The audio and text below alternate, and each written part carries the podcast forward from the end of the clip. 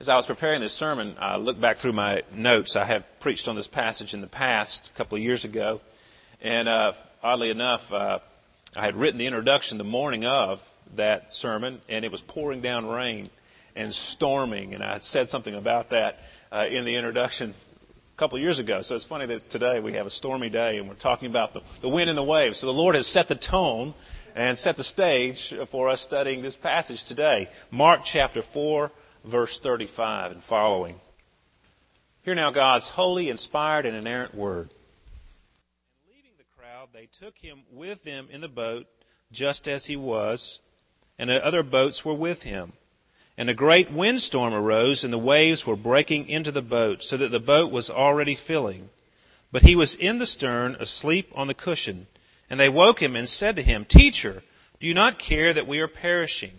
And he awoke and rebuked the wind and said to the sea, Peace, be still. And the wind ceased, and there was a great calm. And he said to them, Why are you so afraid? Have you still no faith? And they were filled with great fear, and said to one another, Who then is this, that even wind and sea obey him?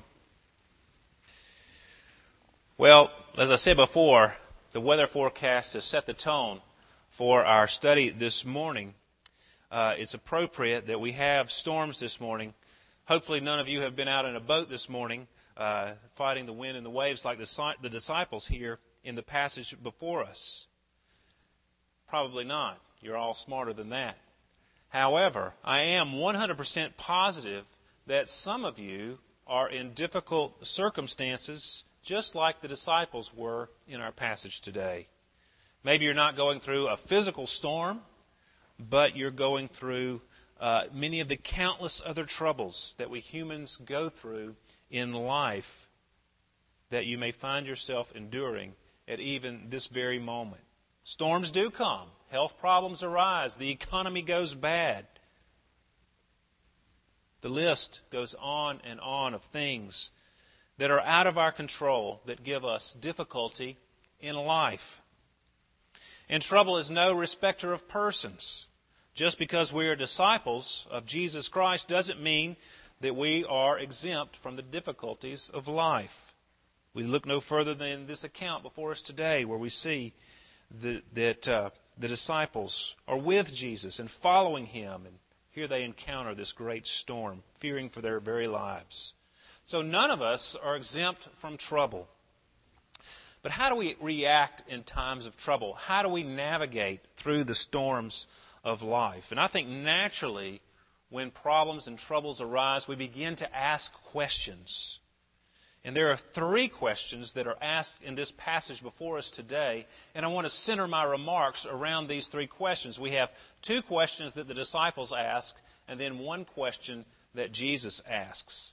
Now, the first question uh, that the disciples ask is, Teacher, do you not care that we are perishing? Of course, they are in the storm, and it must have been a really bad storm because we know that at least four of these guys, they were, they were fishermen by trade. And if you were a fisherman by trade in those days, that meant your father was a fisherman. So they had grown up on the Sea of Galilee fishing, and they had encountered storms in their past. And they were seamen.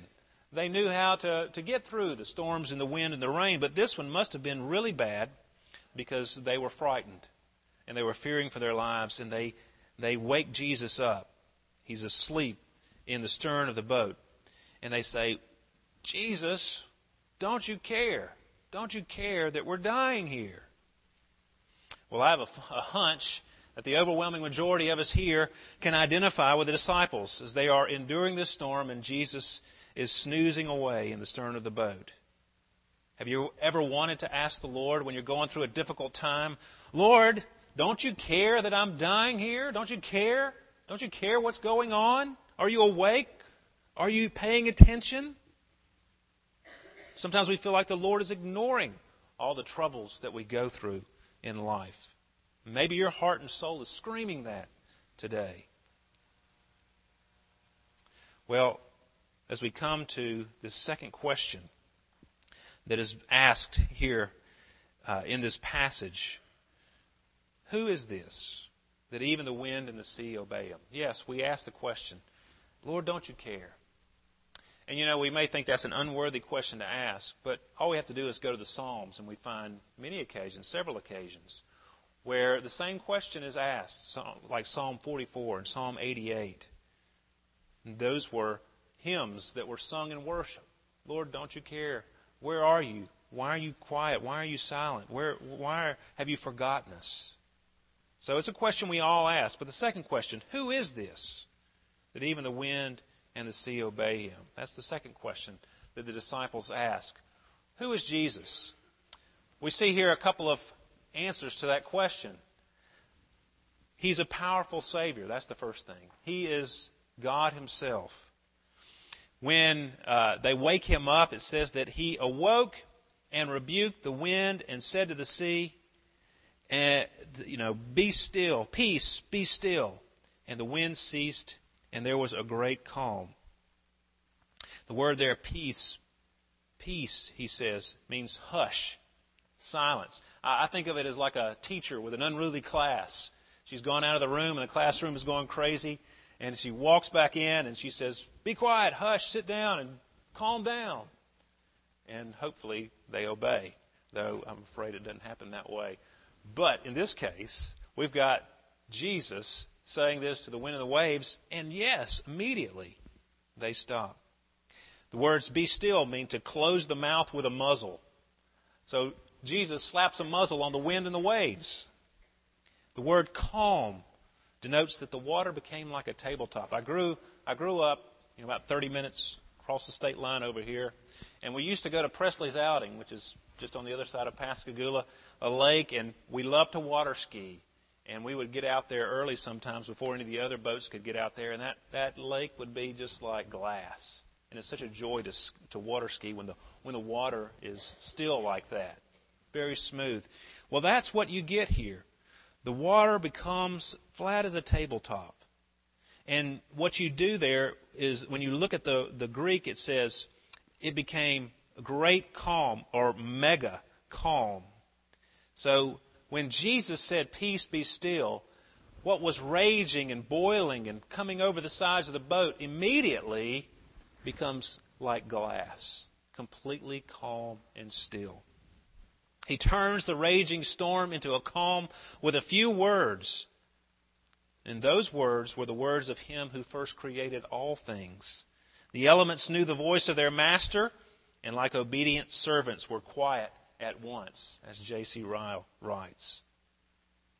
That, that uh, reminds us of the call to worship that we had this morning, Psalm 89, 8 and 9. O Lord of God, God of hosts, who is mighty as you are? O Lord, with your faithfulness all around you. You rule the raging of the sea, and when its waves rise, you still them. A couple of Psalms over. The floods have lifted up. This is Psalm 93. The floods have lifted up their voice. The floods lift up their roaring.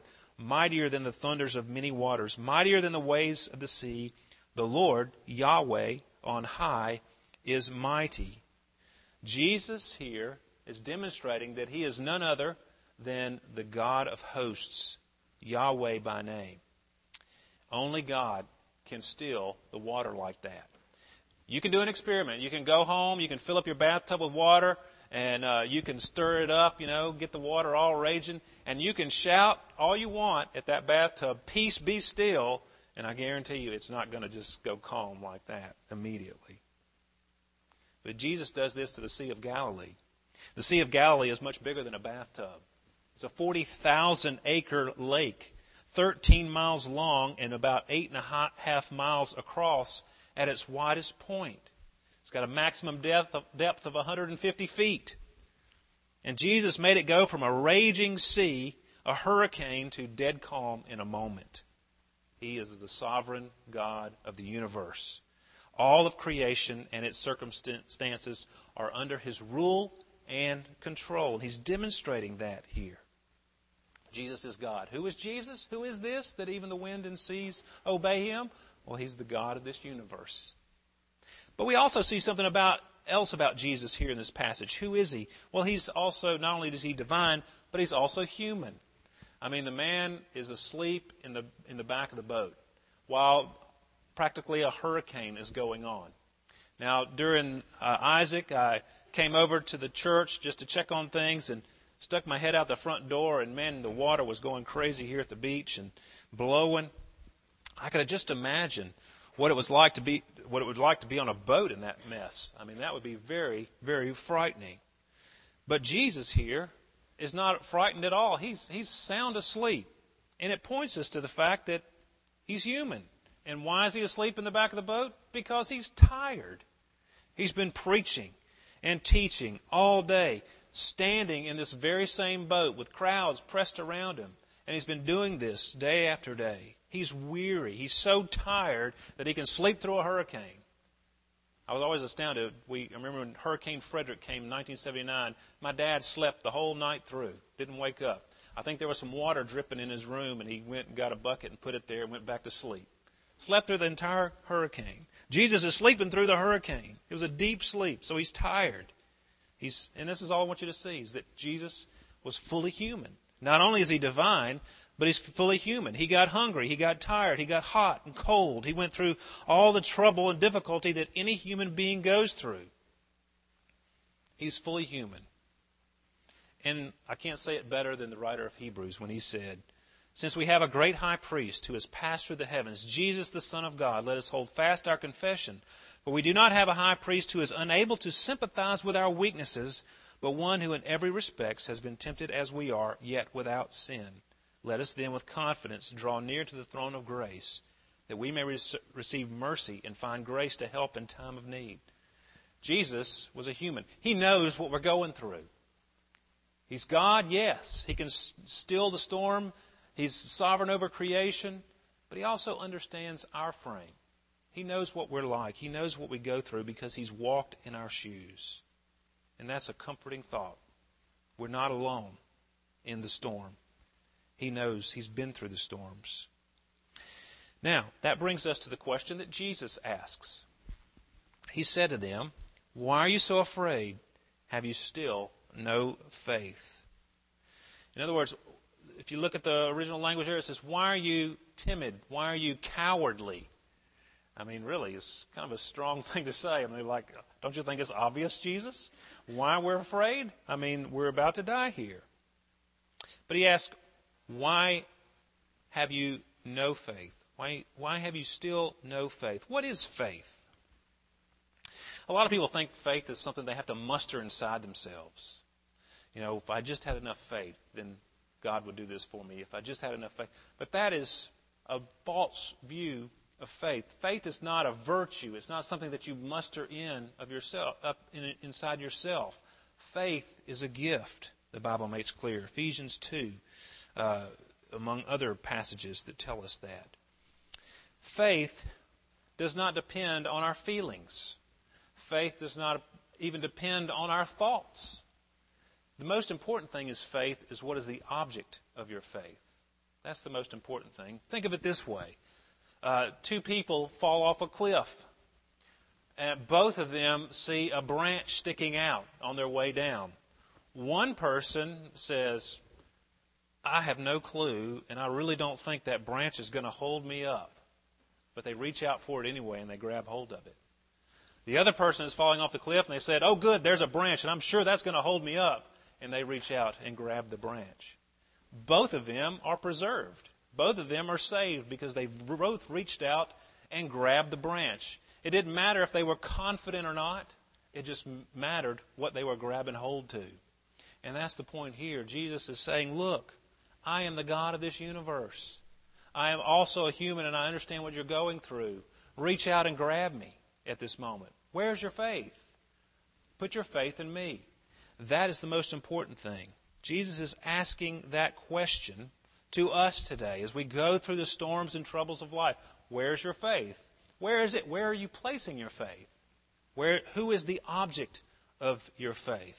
If you know who Jesus is, then your reactions to the storms of life should be different. He is God, therefore, He can control the storm. He is human, therefore, He does care whether or not we're dying here, whether we perish. If you know this about Jesus, you should trust Him. If He tells you to get into the boat and go across the other side, then you will do just that. It doesn't matter if a storm arises. Well, we're like the disciples. That's the problem. You know, oh, wouldn't it be great if we just had that much faith in Christ? That we would go and do and jump in the boat with Jesus wherever He would ask us to go. But we're like these disciples. You know, they were afraid when they thought they were going to drown. Jesus asked them, Why are you afraid? They were afraid because their, their lives were out of control. They didn't want to lose their lives. They didn't want to be out of control. That's why the disciples are afraid of the storm. The circumstances were too big for them to control. Their lives were out of their hands. Have you ever had a near death experience? A time when you really thought you were going to die. That's how the disciples felt. They were afraid. I was working on the roof this summer. I wasn't working on the roof. I was on the roof painting my house, getting it, uh, getting it ready to be sold so that we could move down here. And the ladder, uh, the the scaffolding that I was sitting, I was standing on, collapsed under me, and I just remember tumbling and trying to reach out and grab hold. There were no branches around for me to grab hold of, and I had that sinking feeling that, you know, I'm I'm completely out of control and I can't stop it, and I'm about to hit the concrete, and I did, and thankfully the Lord preserved my life and kept me from my head being like a pumpkin on the concrete. But He preserved me, thankfully. But in that moment, I had that sense that, you know, I, I have no control over these circumstances in my life at these, this brief moment. And it's a very sinking feeling. So we can understand why the disciples were afraid. And maybe you feel that way this morning. Your, the circumstances of your life have got you feeling like you're completely out of control. That's why the disciples are worried here, why they're frightened.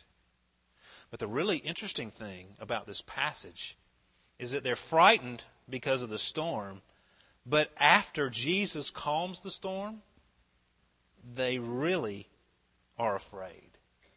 You know, I would think Jesus calms the storm and they say, Oh, great. That's comforting. But no, they are mega afraid, the Greek says. They are terrified. They were afraid when the storm was there and they thought they were going to lose their lives, but when Jesus says, Peace be still, and everything becomes like glass, that really scares them. That's an interesting thing. Why? Why would they be terrified of Jesus? And does Jesus terrify us today? Yes, we might be afraid of the storms of life and the difficult circumstances we might go through, but are we even more afraid of Jesus? You know, if Jesus is who he says he is, and I think this is why the disciples are, are very terrified here. They are getting a glimpse of who Jesus really is, and it's sinking in for, the very, for one of the very first times. Who is this that even the wind and the waves obey him? They are recognizing that if Jesus is who he says he is, then their lives really aren't in their control at all. And that's terrifying. If Jesus is who he says he is, then Jesus has the right to ask them anything. And that is a scary thought. You know, we like to have control of our own lives. And when we're out of control, when our lives become out of our control, it frightens us. But to place our life into the hands of another whom we don't know where He's going to take us or what He's going to ask us to do, that, my friends, is terrifying. Because He's probably going to ask us to get rid of some sins that we don't want to get rid of. He's going to ask us to go do some things that we're not comfortable doing. He's going to take us through some difficult circumstances that we would love to avoid. Have you ever, well, probably not many people have done this, but I've heard about people getting in a plane with these stunt pilots. You know, they're getting a they win a prize and they get to go up. These guys who do the loop de loops and they do the rolls and you know the pilot driving the plane is having a grand old time uh, taking these people up and uh, but the person in the back seat is freaking out and they're screaming and it scares them to death. Well, when you turn your life over to Jesus, it can be a bit like that. You don't know where He's going to take you. He might take you for a loop to loop. He might take you who knows where, and that is a scary thought. He does not promise, as we noticed before when we read Isaiah 43, that you will never have to go through a storm or pass through the fire. He said, When you do, I'll be with you. Now, see, if you're in that plane with a stunt pilot, you should relax and enjoy the ride, sure, because you know you're in the capable hands of a, of a master pilot. How much more is Jesus worthy of our trust? You know, when we pass through the waters, He is with us. How do we know He's worthy of our trust? How, how do we know that we can say, okay, Jesus, whatever you want, I'll do? How do you get to that point? You have to see that He's trustworthy. You have to see that He's trustworthy. And there's no greater demonstration of that than the entire life of Jesus, particularly when He faced the ultimate storm. Jesus himself faced the ultimate storm of God the Father's wrath in our place on the cross. God's wrath, God the Father's wrath for our sin rained down on Jesus. And there was no one there to say, Stop, cease. It just came on down. The thunderbolts of the punishment that belonged to us rained on, down on him until the storm rained every last drop. And at that point, Jesus cried out, It is finished. And because of what he did there, we can know true peace. He, he did not enjoy peace in that moment. But because he went through that, we can know peace. And we can trust him Jesus is ultimately trustworthy because we know if he did that, then he has our best interests at heart always. He loves us supremely. And if someone loves you supremely, has your best interests at heart, and is sovereign over all the circumstances of life, why wouldn't you place your life into his hands? And that's the question you want you to ask today. Will you place your life in His hands? What is Jesus asking you to do today? Is it to say yes to Him? Uh, is it to say no to some particular sin in your life? Is it some issue of obedience that He's asking you to do this, that, or the other, and you're reluctant to do it because you don't know how it's going to work out? You know, I was thinking of several things, several examples of that. Tithing. And that's one for me. I can excuse myself and say, oh, well, you know, the church pays me, so I'm just, why would I just want to give them back the money that they just gave me? Well, the point is, Jesus has asked me to do that in His Word. So I should do that. It's especially difficult. It's not so difficult when you have money in the bank. But when things are tight, you think, well, maybe not. But that's just the matter. Do I trust Jesus enough to do what He's asked me to do? Maybe Jesus is asking some of us to go and witness to someone else, to share our faith with another. You know, but we're frightened. We don't want to do that because we don't trust that Jesus can take care of us through that situation. We're more worried about what the other person thinks or our own reputation or whatever it might be. Can you trust Jesus? Absolutely, you can. He wouldn't ask us to do anything that's not for our best and for His glory and His kingdom. Consider these things and consider what Jesus is asking you today and say yes to Him. He'll take you through that storm. He'll still it. He'll give you peace like you've never known, a dead calm in your life that is beyond understanding, even in the midst of some difficult circumstances. Let's pray together.